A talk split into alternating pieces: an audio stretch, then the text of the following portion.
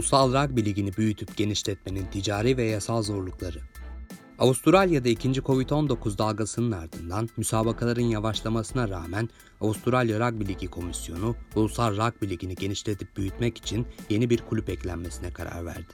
Böylelikle yeni bölgelerden daha fazla izleyici katılımı teşvik edilebilecek, televizyonda yayınlanacak profesyonel maçların hacmi artacak, kurumsal sponsorluklar ve reklam için daha fazla fırsat sağlanacak.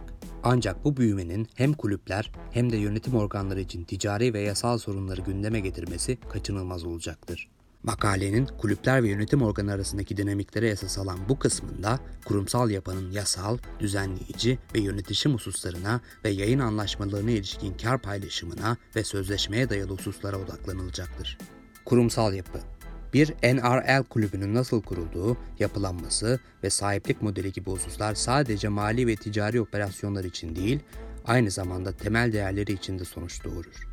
NRL büyümeye çalışırken üye kulüpler varlıklarını nasıl yapılandıracaklarını düşünmelidir. Mevcut NRL kulüplerinin kurumsal yapısı 3 kategoriye ayrılabilir.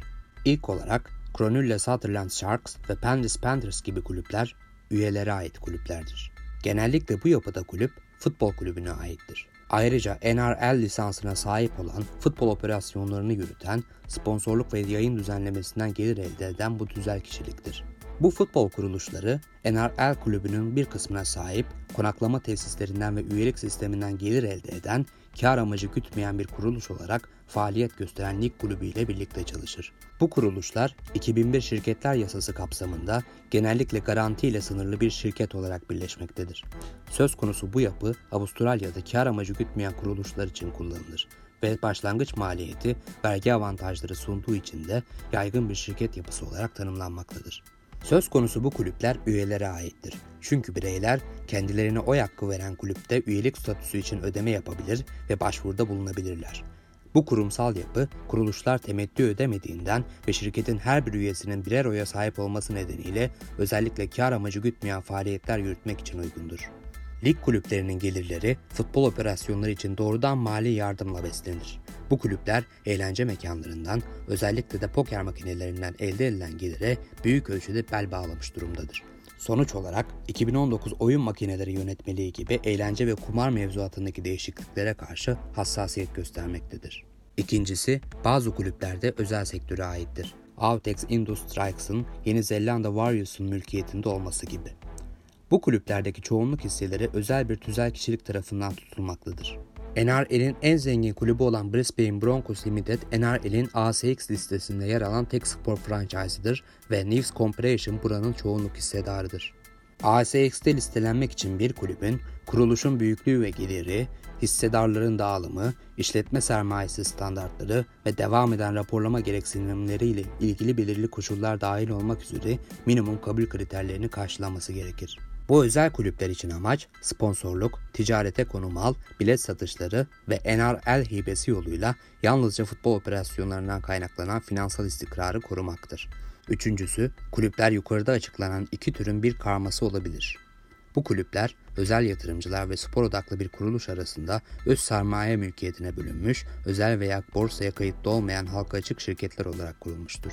Örnekler arasında Russell Crowe ve James Parker'ın South Sydney Roberts'ın çoğunluk mülkiyeti veya Penny Family'nin Manly Warringah Sea Eagles'taki mülkiyeti sayılabilir. Her durumda kulüp üyeleri veya ligler kulübü azınlık hissesine sahiptir. Bu karmaşık sahiplik modeli hissedar çıkarlarının farklılaşmasına yol açabilmektedir. Katılımcı, kulüpler için kurumsal yapıya kesinlikle önem vermelidir. Spesifik olarak aşağıda yazılanlar dikkate alınmalıdır. Kulübün finansman yapısı, yatırımcı ilişkileri ve gelir elde etmek istedikleri kaynaklar. Üyeliklere ve ligler birliğine sunduğu fayda ve taban topluluk katılımına ne ölçüde değer kattıkları. Finansal pozisyonların değiştiği durumlarda dinamik olma ve kurumsal yapıyı değiştirme isteği. Kar paylaşımı ve yayın hakları yönetim organıyla ilişki. Kulüp düzeyinde kurumsal yapı ve yönetişim kurumlarına paralel olarak yönetim organının kendisiyle ilgili aklı iki husus gelmektedir. Birincisi NRL'in kulüplerle olan yasal ve ticari ilişkisidir. Bu husus kendini çeşitli şekillerde gösterir. İlk olarak aşağıda detaylıca incelenen yayın anlaşması yoluyla. İkincisi kulüplerin isim, marka ve logo gibi fikri mülkiyet hakları RC'nin kontrol edilen ticari markaları olmasıyla. Üçüncüsü ise NRA'nın her kulüpte lisans düzenlemelerinin olmasıdır. Diğer önemli olan husus NRL'in kendi yapısı ve nasıl işletildiğidir.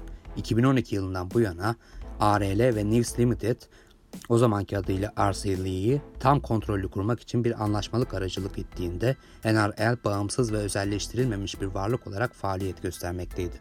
RCL 18 üyeden oluşur. 16 kulüp New South Wales Rugby Ligi ve Queensland Rugby Ligi komisyonları. 2020'de İngiltere merkezli kurumsal finans firması Oakville Sport Advisory NRL'i 3.1 milyar dolar olarak değerlendirdi.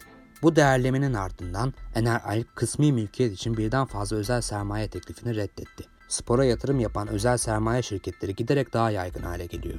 Örneğin CVC Capital Partners yakın zamanda Rugby Union'ın Six Nations ve Premiership Rugby yarışmalarında hisse satın aldı. NRL yarışmasında bir hisseyi satmak, oyunu deniz aşırı ülkelerde veya topluluk düzeyinde genişletmeye çalışarak yatırım yapmak için anında fon sağlayacaktır. Şimdilik NRL yukarıda açıklanan düzenlemelerle kulüplerin elinde kalmaktadır. Özel yatırımcıların menfaatleri, taraftarların ve kulüplerin menfaatleriyle aynı potansiyele sahiptir. Gelecekte özel sermaye yatırımını kabul etmeleri durumunda Arcelor'in sporda uzun vadeli taahhüdünü sağlamak için herhangi bir potansiyel alıcı üzerinde uygun durum tespiti yapması gerekecek ve geri satın alma maddesi hususu gündeme gelebilecektir. NRL'ın televizyon yayın düzenlemesi birkaç yılda revize edilen ve şu anda en az 2022'nin sonuna kadar abonelik platformu ve ücretsiz yayın ile ortak bir düzenleme ile hizmet verilen rekabet için merkezli bir gelir akışıdır. Basit bir ifadeyle düzenleme yaklaşık 2 milyar dolarlık total yayın gelirlerini bireysel kulüplere dağıtmaktadır. 17 takımla bu daha fazla sayıda fikstürden daha fazla gelir elde etme potansiyeliyle yayın düzenlemelerinde değişikliklere yol açabilir. 2015 yılında imzalanan bu yayın anlaşmasından bu yana izleyici sayısı %24 arttı. Bu, Avustralya Futbol Ligi'ndeki büyümeyi oldukça geride bıraktı ve büyük ölçüde Foxtel ve Nine'da eş zamanlı yayına ve Perşembe gecesi fikstürün eklenmesine atfedilecek bir husus haline geldi. 17 takımla ve pazartesi fikstürünün olası dönüşü de dahil olmak üzere sezon başına 24 ek oyun potansiyeliyle normal sezon izleyici sayısının %3'ü ile 10'u arasında artacağı modellenmiştir. Gelecekteki yayın müzakereleri genişlemenin ticari uygulanabilirliği için kritik olacaktır. Bu durum katılımcı menfaatlerinin kesişmesine yol açabilir. Böylece kulüpler hem birbirleriyle rekabet eder hem de müsabakanın toplu başarısında kazanılmış bir çıkara sahip olur. Ayrıca 17 takım ve potansiyel olarak 18. takımın yarışmanın uzun vadeli yayın gelirini kendisinin almaya hak kazanacağı gelirden daha fazla artması gerekecektir. Mevcut kulüplerin gözünde bu, yeni katılan kulüplerin diğer kulüplerin yaratmak için zaman harcadıkları kolektif marka başarısına çöreklendiği bedavacılık sorununu ortaya çıkarmaktadır. Bunların yanında mevcut kulüplerin gelir kaybı potansiyelini taraftarların yamyam haline getirilmesini, başka yerlere yatırılan arseli harcamalarının fırsat maliyetini hesaplamak zorunda kalacaklardır.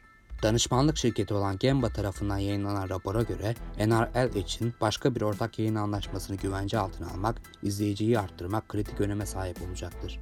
Ancak yayıncılar için oyunların daha büyük bir kısmı televizyonda ortaklaşa yayınlandığından bu reklam geliri için daha fazla rekabet ve potansiyel seyretme yaratır.